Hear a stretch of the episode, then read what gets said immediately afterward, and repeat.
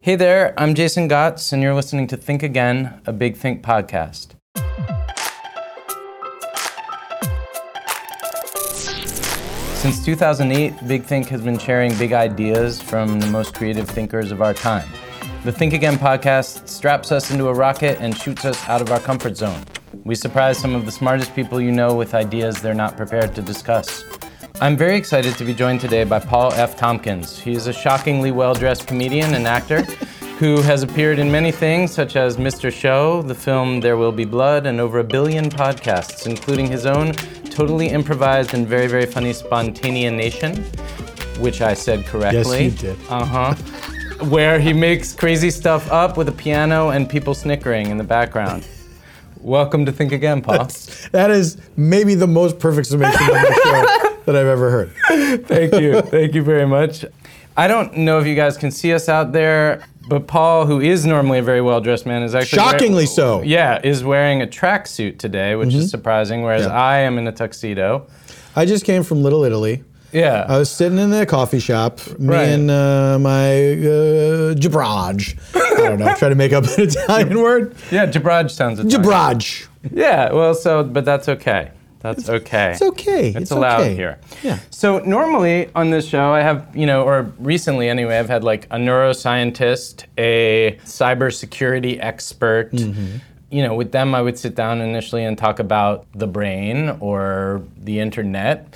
With you, I mean, I could talk about your podcast, but I thought it would be more interesting if we do this. This here is the random word generator that I just found. Mm-hmm. Sure. So I thought let's like just generate three words and All talk right. about those. Absolutely. All right. All right. So let's see what we got. Threat, tiny, and cosmic. Oh. Okay. So yeah. What is more adorable than a tiny cosmic threat? Yeah, I'm thinking of Marvin, the Marvin the Martian. Sure. yeah. Absolutely. From the old Looney Tunes cartoon. Yeah. Although he had a, was it a Q36 space Two thirty-six uh, dis- ex- disposable space modulator. modulator? Yeah. Yeah, yeah, yeah. I don't think it was disposable though. What was it? Explosive. Space modulator. Yeah. It was destructive in some way, and it was a gigantic machine. yeah. Tiny- he kept saying he was going to blow up the Earth. That's right. Which was pretty subversive for those days. That's terrifying. Yeah. Why was that in a kid's cartoon? I have no idea. So um, Do you worry about cosmic threats? I do. I do worry about cosmic threats. Specifically, you know what? So this is the difference. You improvise for a living. I do not. So now I was. I just literally started saying that with no idea what was going to come into my mind next, Right, right. assuming that words would then come, and Right. they didn't. So in fact, I You was, gave up too soon. I was lying. Oh yeah. You gave up too so soon. is it like is it like is it like freestyle hip hop where it's just like you can't stop, you don't stop, you just have to keep. that going? has because that has to rhyme. Oh, okay. Let me tell you All right. something. Okay. I love improv, and a big part of improv is to keep talking until you until something comes into your head, like Right. a, a good thing comes into your head. Right. But a lot of it is stalling, you know. Right. And then the better you get at it, the less you have to stall, and you close the gap of opening your mouth and good things coming out. So it's not allowed to go like, ah, I totally screwed that up. I don't know what I'm doing. It's frowned upon. it's frowned upon. Yeah. But improv singing, making up songs, I find that to be the most insanely difficult thing. And I can get as far as one rhyme, and then I'm so relieved that I made it to a rhyme, everything goes out of my head, and then it all falls apart. Yeah, I'm with you on that. I try to freestyle like in the car or when I'm walking around or whatever. And sometimes it's really flowing. And like, Yeah. it's usually when, yeah, there's no one around and I'm like the Wu Tang clan. freestyle rap is so much harder. The rhymes have to be, they come a lot sooner. Yeah. They come a lot sooner.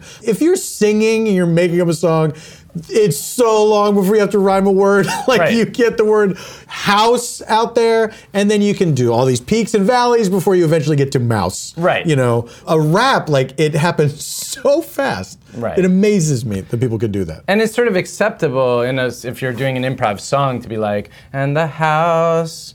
I don't know what was in the house, but something was there. You know, like you could totally wander off in some. Someone was accepts that bad? It's not great. Really? It's, well, it's my like God. specificity is what makes it fun. Paul F. Tompkins, So if improv you're saying, critic. I don't know what was in the house. that's sort of that's a little bit of a letdown. Yeah, yeah, I suppose you're right. All right. But because it's like that thing of okay, house, uh, mouse. How do I get to mouse? Like Right. eventually I have to lead to mouse. So and the house had a squeaking that was coming from a a mouse. right. Yeah. Right, right, right. No, you're right. That's much more specific, Paul.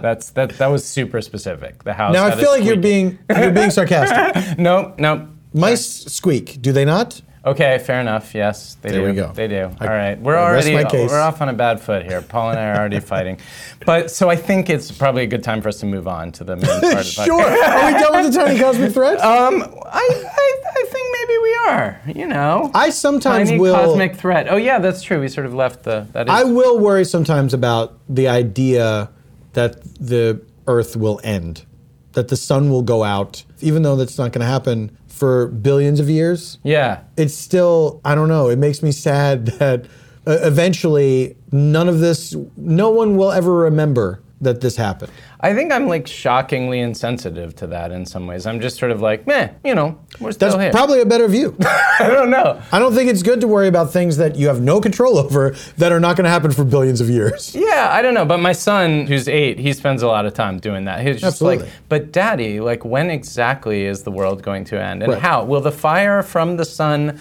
come here? Will it burn up all the planets? Will everything melt? That's appropriate for, how old is he? Yeah, he's eight. that's appropriate for him. Yeah. I shouldn't be sad that the Earth is going to explode billions of years from now.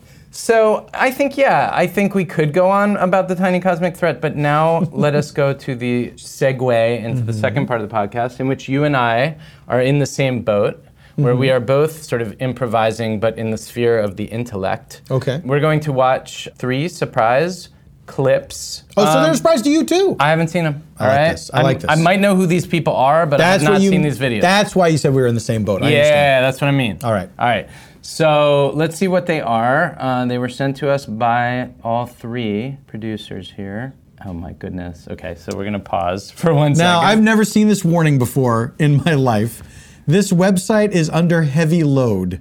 yes. What does that mean? Apparently, Everybody's trying to watch everyone is interested in Big Think right now. this? Oh, wait, it's so what your that website? means? That's my website. I thought we were going to an external place. Yeah, no. So what that means? is Congratulations, The by the way. podcast is over.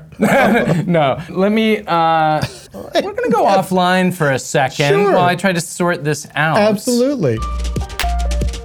Okay, I am back and recording with Paul F. Tompkins. Me too. I'm also back, and I'm recording with Paul F. Tompkins. So this this one is from British author David Mitchell, who wrote Cloud Atlas, which was made Oh! into a movie of Crazy movie. questionable provenance, Yes. Mm-hmm. but brilliant literary writer, this guy. I have not seen this clip. It is called There Is a Good Reason Why Darth Vader is Interesting While Superman is Just Boring.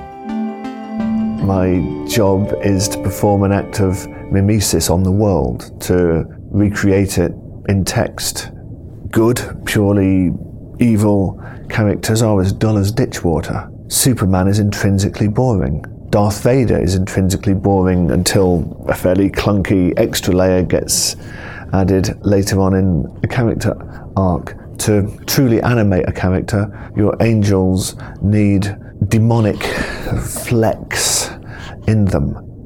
Dr. Jekyll needs a Mr. Hyde.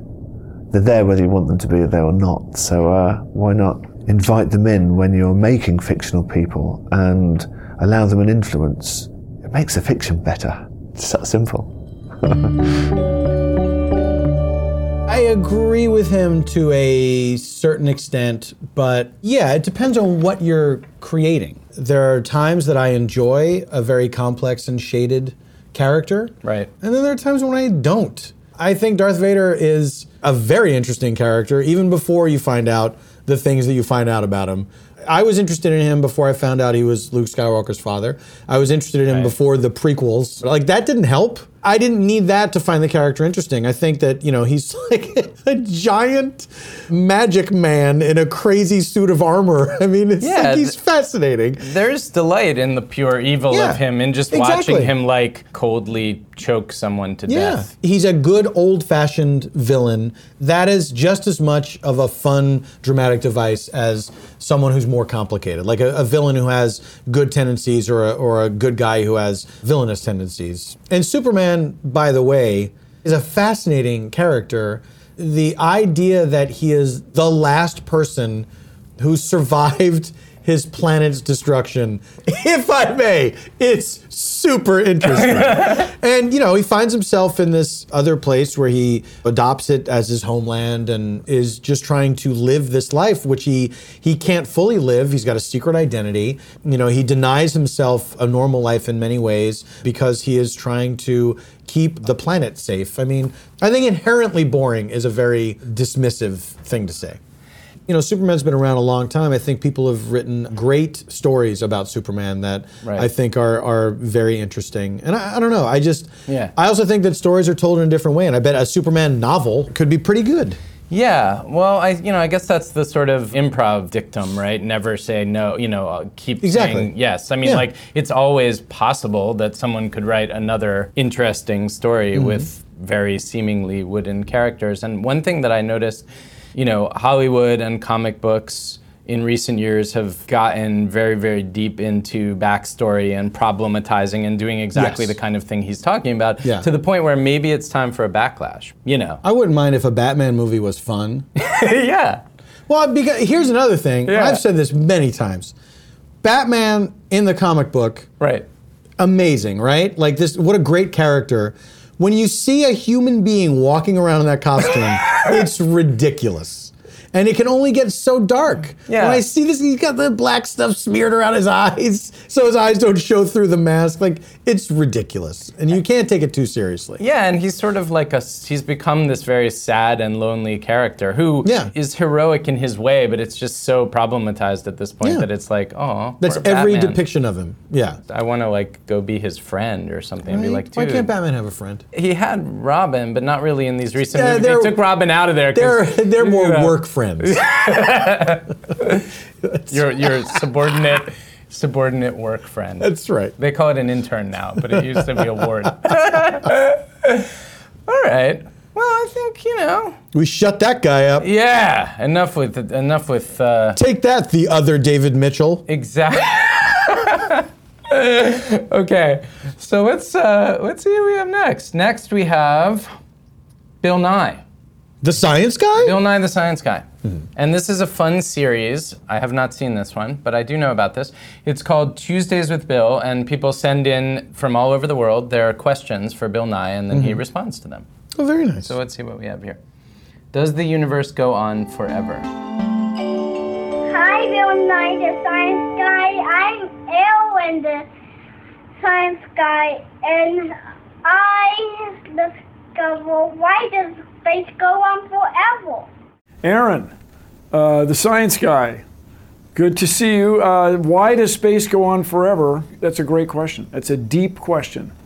And no one really knows the actual answer to that. Maybe you will be the one who figures it out. But near as we can tell, the farther we look into space, farther it seems to go. With that said, we can see that all the stars are moving apart. And so people have figured out that they must have all been at one place about 13.6 billion years ago. And so people can observe light that we believe is 13.6 billion years old. But nobody knows what's beyond that, or if it's even a meaningful question to ask what's beyond that. What would the world be like if there were no world? And so these are deep, deep questions, and the people who think about these questions are called astrophysicists. They study the motion of stars. Physics is the study of motion, and astro has to do with stars. So perhaps you will be an astrophysicist who figures this out. I love that he identifies himself as Aaron the science guy. It's so cute. he loves science. Yeah. Little kids who love science, it's pretty precious. It's very sweet. Now I feel like we're getting into cosmic threat territory. The idea that the stars all started out in one place and they're moving farther apart deeply concerns me. Does it? Because where are they going? Yeah, I mean, I don't know. Like this question of what is beyond the edge of space, Mm. that just your brain should then explode, I feel. Yeah, the sheer vastness of it that it's impossible for us to comprehend is not comforting. Yeah. I mean, there are probably a lot of physicists out there in Big Things audience who are listening to this and they're like, "What?" you know. Now, physics is the study of motion. Yeah. and astrophysics is the study of the motion of stars. Oh. Yeah, that's what I okay. learned. Okay, yeah, I did learn that too. Sorry. There are probably astrophysicists out there who are hearing me go, wow, I can't believe, like, my brain is going to explode, and are just like, oh my God. do you think that they think we're dumb? They may. They may, but With- do you think? What's your gut instinct? I think that those astrophysicists are probably glad that anyone's talking about this stuff. But do you think they get together sometimes and they talk about how ignorant the general population of the world is? I think they get together a lot and talk about that. I think that's like pretty much all they talk about when they're not writing down equations and I bet they high five each other, probably. but I bet it's awkward.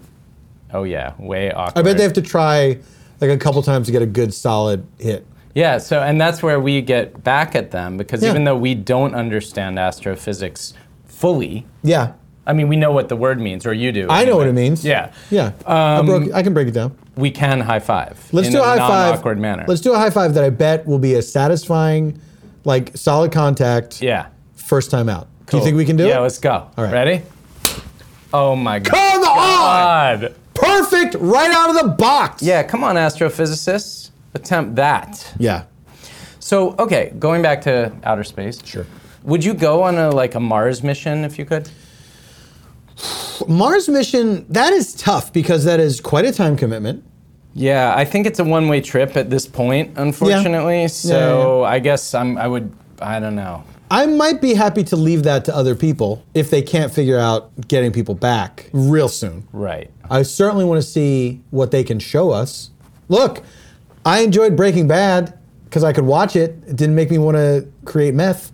Because if I died on a spaceship going to Mars, I'd be so mad. Oh, that would be I'd be lame. so mad. Yeah. Basically, your last memories are you're like in a tin can. yeah. You know. High, High above, the, world. Oh my God. Planet Earth is blue, and, And there's, there's nothing, nothing I I can can do. Jing, jing, jing. That was our. No, it's two. Oh my God! A double high five. Let's All try right. it again. Okay, one more time. Jing, jing, Ka-ching, jing. Yeah, Nice. That was excellent. And so that You was our did it. tribute to David Bowie. That's right. I'm sorry, David. I'm not. I think he would have liked it. He would. He I think probably he would have approved. laughed. I think he would have. Well, Actually, he would have laughed. Yeah, I Yes. was gonna say, laughed and laughed. Well, I don't know. Is there anything more to say about the infinite blackness of space? It won't stop. Can't stop. Won't stop. Do you believe there is life on other planets? I But do. if the universe is that vast, it seems crazy to think that we're the only ones that would have sprouted life like this. yeah, well, actually, the universe, given the vastness of it, ought to sort of prove the like million monkeys theory. So Mm-hmm. there ought to be a planet where there's just Campbell's soup. The Campbell soup thing. uh, there's like an infinite, almost infinite number of planets, right? So every But are you every saying that- impossible thing, every combination of everything must manifest. Are you saying somewhere. the life form on this planet is Campbell soup? yeah, Is it maybe. in cans? Maybe sure, and there's another planet where the cans say like Bambles soup, and another one where they say like Blambles soup. Right. And and on some of them those are the life forms, and on others they're just they're not. They're Sure. inert. You know what? I can't say for sure that that's not true. Do you think that there's a planet like Earth with Earth like people, but they're just weirdly slightly different in some way? Like, you know, on Star Trek, Right. They they have a just have like ridge. weird notches on their nose or something. And that was the only thing. Yeah, no. Maybe, yeah. I mean, like, so here I'm going to get into a reference, an Yeah. actual reference. Here we go. E.O. E Wilson, the biologist, was here, and he was saying something about how life ought to evolve on any relatively similar planet somewhat along the lines as it did here. You should go from invertebrates to vertebrates. You should have eyes that start on the front and then slowly move to be able to see more peripherally because the functions that those things serve are necessary when you're looking around for food and trying to find stuff. So we sh- Absolutely. yeah. What if though? What if the vegetation is different and there's so much food to go around that they don't evolve? plants they're not doing much you know they're not They're really they're not. really in terms of ambition not seeing any mars missions coming from them they're just because the light is just coming and feeding them so they have no incentive to Here are get the- off their asses Here are the two that I think are the exceptions to that. You got your Venus flytrap, of yes course, was like, I eat bugs. I'm not just going to wait for some water to fall on me. And then I also think things like ivy and kudzu that are like relentless world domination. Right. Like ivy, like trying to smother a building to where people are like, I don't know, just cut it away from the windows. What are we going to do? That's pretty amazing to me. But why with with Venus flytraps? w- Why they're in, aren't they in tropical places and pitcher plants too? There it's I like there's think- plenty of water. Yeah. as far as I know, and food. What do they do? They got bored. Weird. Yeah. Are there big Venus flytraps that get so big they can eat like a bird? I think there are some. I don't know if they are actually Venus flytraps, but I know there are some like animal eating plants that can probably eat Right. like a hummingbird. This is botany here, guys. You're hearing botany. This is the sound of it. And ornithology. This is the also. sound of botany. and a little bit, a little soupçon of ornithology. well, we closed that topic up pretty good. Well, I think we did. Let's see what is the final. We have, oh my goodness, John Donvan, who is the, among other things, he's the moderator, as I know, for the Intelligence Squared debates, saying presidential debates are a mess and here's how to fix them. Oh, okay. the public is so politicized that if I were in a pre- moderating a presidential debate and I were to say that to one of the candidates, you know, you're really off point and you're not responding. Everybody would think that that means I'm on the other guy's side, and that doesn't happen in the intelligence squared debates. I, I don't know why, but the audience the audience recognizes and understands that what I'm trying to do is to protect the integrity of the debate. That if I'm that if I'm calling somebody for not de- really debating well, that our audience gets it. That my what I'm trying to do is to make the debate better not help one side or the other. I think in the presidential debates, the moderators, if they don't interrupt, it's their fault for letting the debate run off the rails. And if they do interrupt, they get attacked for taking sides.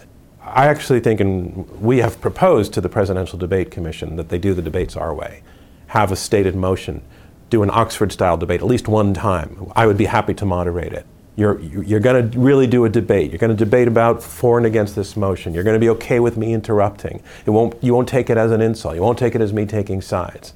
And, and may the best person win.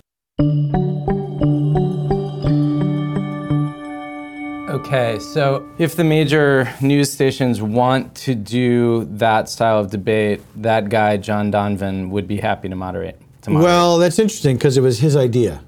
yeah. I did notice that as well. Why isn't his name John Donovan? Why is your name Paul F. Tompkins? What if my name was Paul Tompokins? Do you see what I'm saying? Yeah. I don't need an O in there.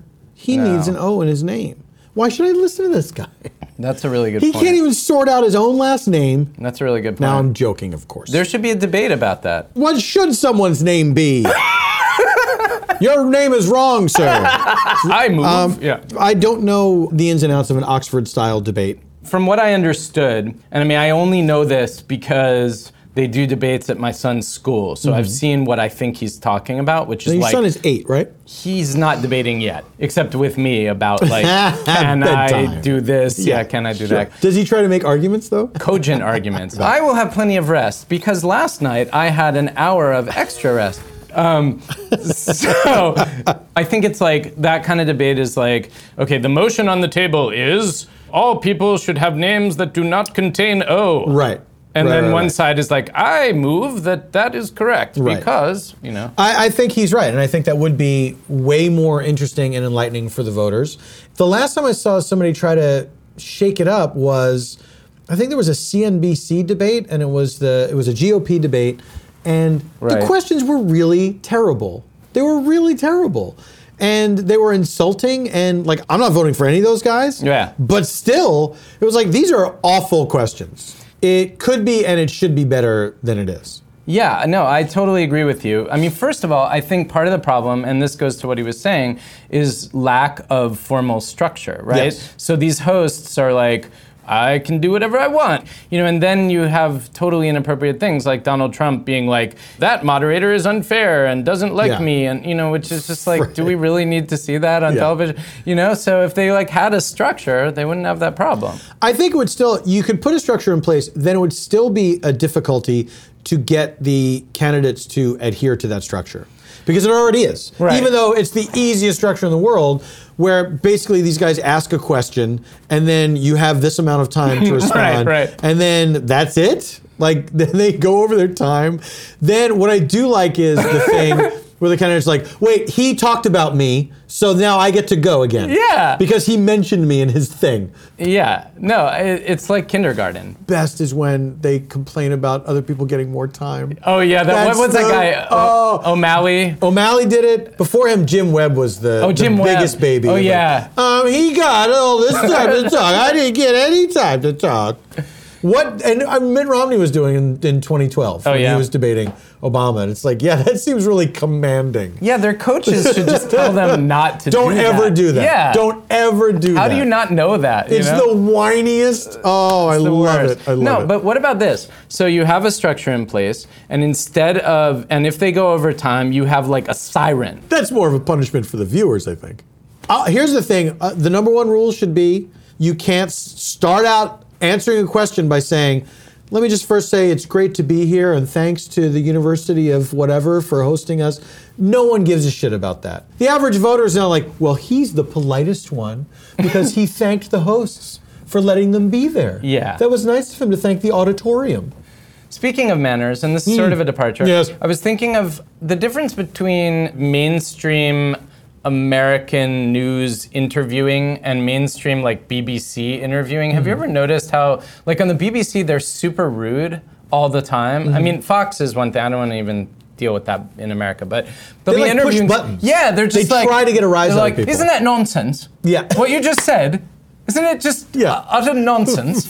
Right. you know? Yeah. What is that? I think the politics the politics over there seems a lot of fun. Whenever you see Parliament sitting around and they're like yelling and booing and stuff like that, Yeah. I think that seems way more fun to watch Yeah. than C-SPAN. I, I enjoy the bluntness of how rude they are. If they are genuinely saying no one believes what you said, Yeah. why won't you just admit that it's nonsense? I think that would be fine if that weren't what they always do, no matter what the person is saying. Like the Exactly. person could be like, "It was Exactly. a lovely day today," and you know, and the interviewer is like, "But surely, surely, that's not the case."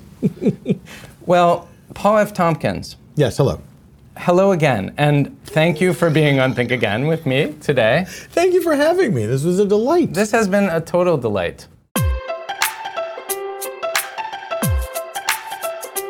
And that wraps up this week's episode of Think Again with the amazing Paul F. Tompkins. Please join me next week when I speak with New York Times film critic A.O. Scott. See you then.